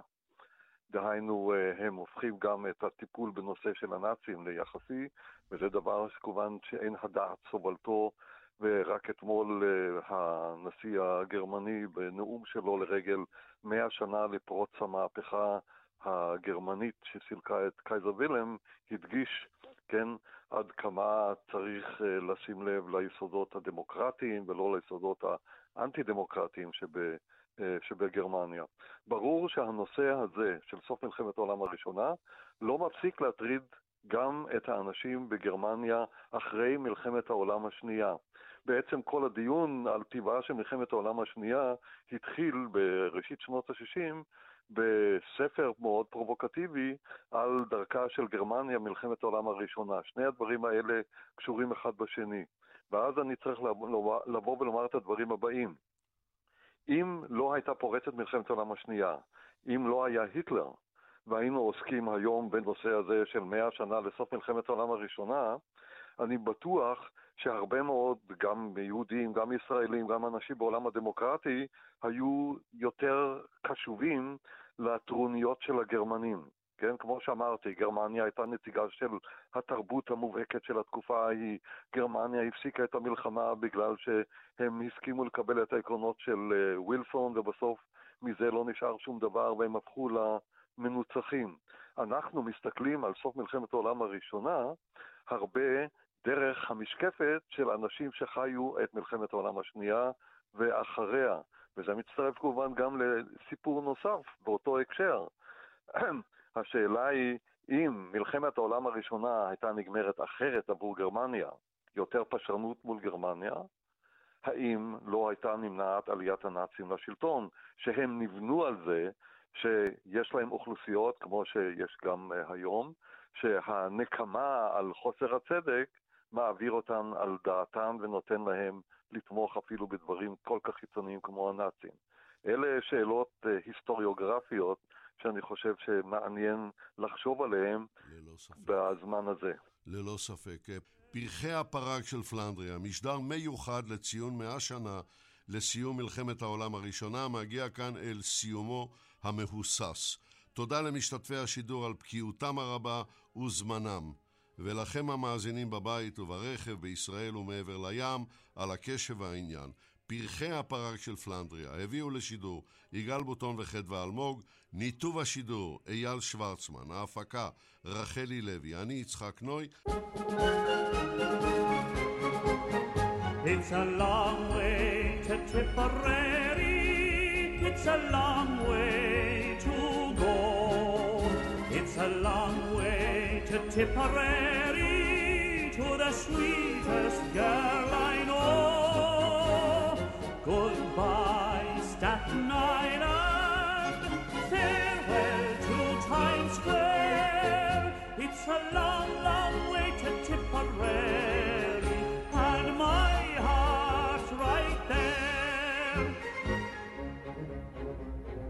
Into New York City came an Irishman one day to stay with friends from Ireland who had found good work and pay, singing songs of Dublin, Mayo, Cork, and Donegal. Young Paddy got nostalgic and he said to one and all,